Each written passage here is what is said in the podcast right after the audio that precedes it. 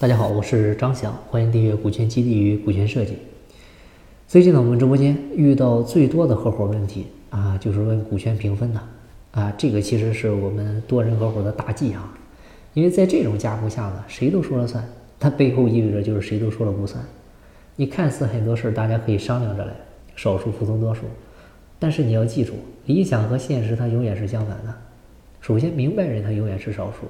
而且呢，恰恰是少数人的意见，它才是对的，对吧？我们说一个组织最害怕的就是群龙无首，啊，因为没有老大，它其实就是一盘散沙。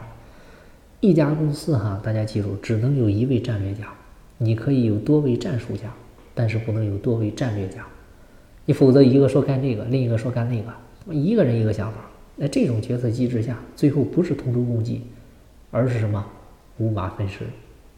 啊，比如雷氏照明吴长江，初期跟同学一块儿创业，他不好意思什么都自己说了算，希望呢什么事都商量着来，那最后呢却事与愿违，另外两个合伙人集体反对他，逼他下台离开公司。后来虽然借着经销商逆风翻盘，但另外两位合伙人拿着一点六个亿，对吧，直接离开，让公司元气大伤，因为公司缺钱啊，缺资金。啊，就病急乱投医，对吧？迫切引进投资，就导致吴长江的股份被过度过早的稀释，这个也给后来其他股东把他送进监狱埋下伏笔。所以大家要记住，合伙人冲突的结果都是争了对错，赢了利益，输了情谊，最后呢毁了公司。所以你看，我们多人合伙就好比是几个人在高速公路上开车，司机只能是一个。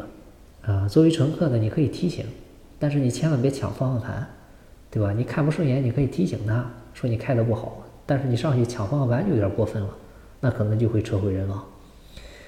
你看俞敏洪当年在看完《中国合伙人》电影之后就说了一句话，就电影里面呈现的公司的什么事儿，我都要跟他们两个人一块儿商量，啊，什么事都要征求他们意见，而且还显得我很窝囊。但现实当中呢，我是董事长兼总裁。对吧？公司的大小事都是由我一个人拍板，是可以商量，但最后还是我一个人说了算。那刘强东也说，如果我不能拥有京东的控制权，我宁愿把京东卖掉。对吧？你纵观整个商业世界，有多少创始人都因为控制权的问题，对吧？被赶出了自己一手创办的公司。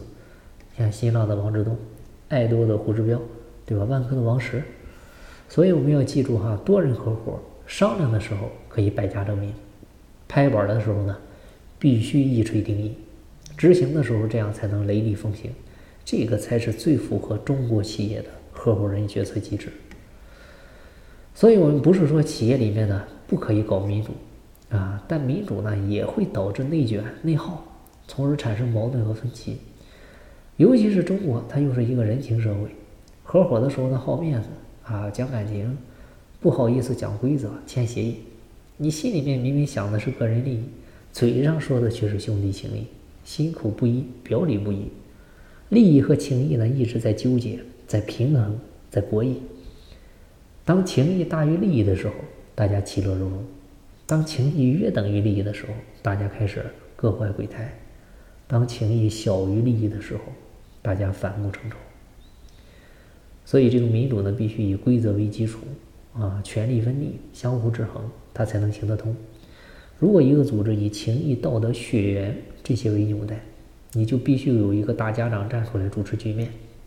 你看，我们家庭有家长，家族有族长，国家有皇帝一样，这个也是东西方文化的根本区别啊。这个也让组织的命运牢牢地寄托在某一个人身上。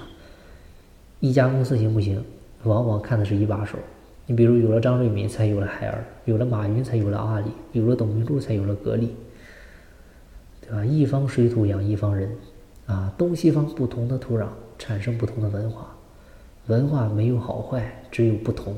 你在什么文化背景下，就有什么样的人，就造就什么样的决策机制。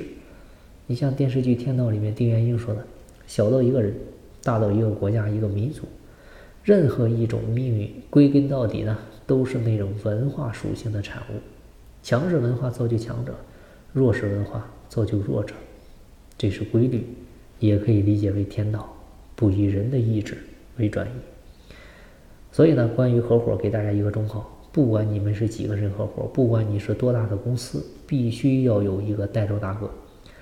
他说的对是对的，他说错了，他也没错。好了，今天的分享就到这儿，希望对你有收获。进不在西天，就在路上。我是张翔，下期再见。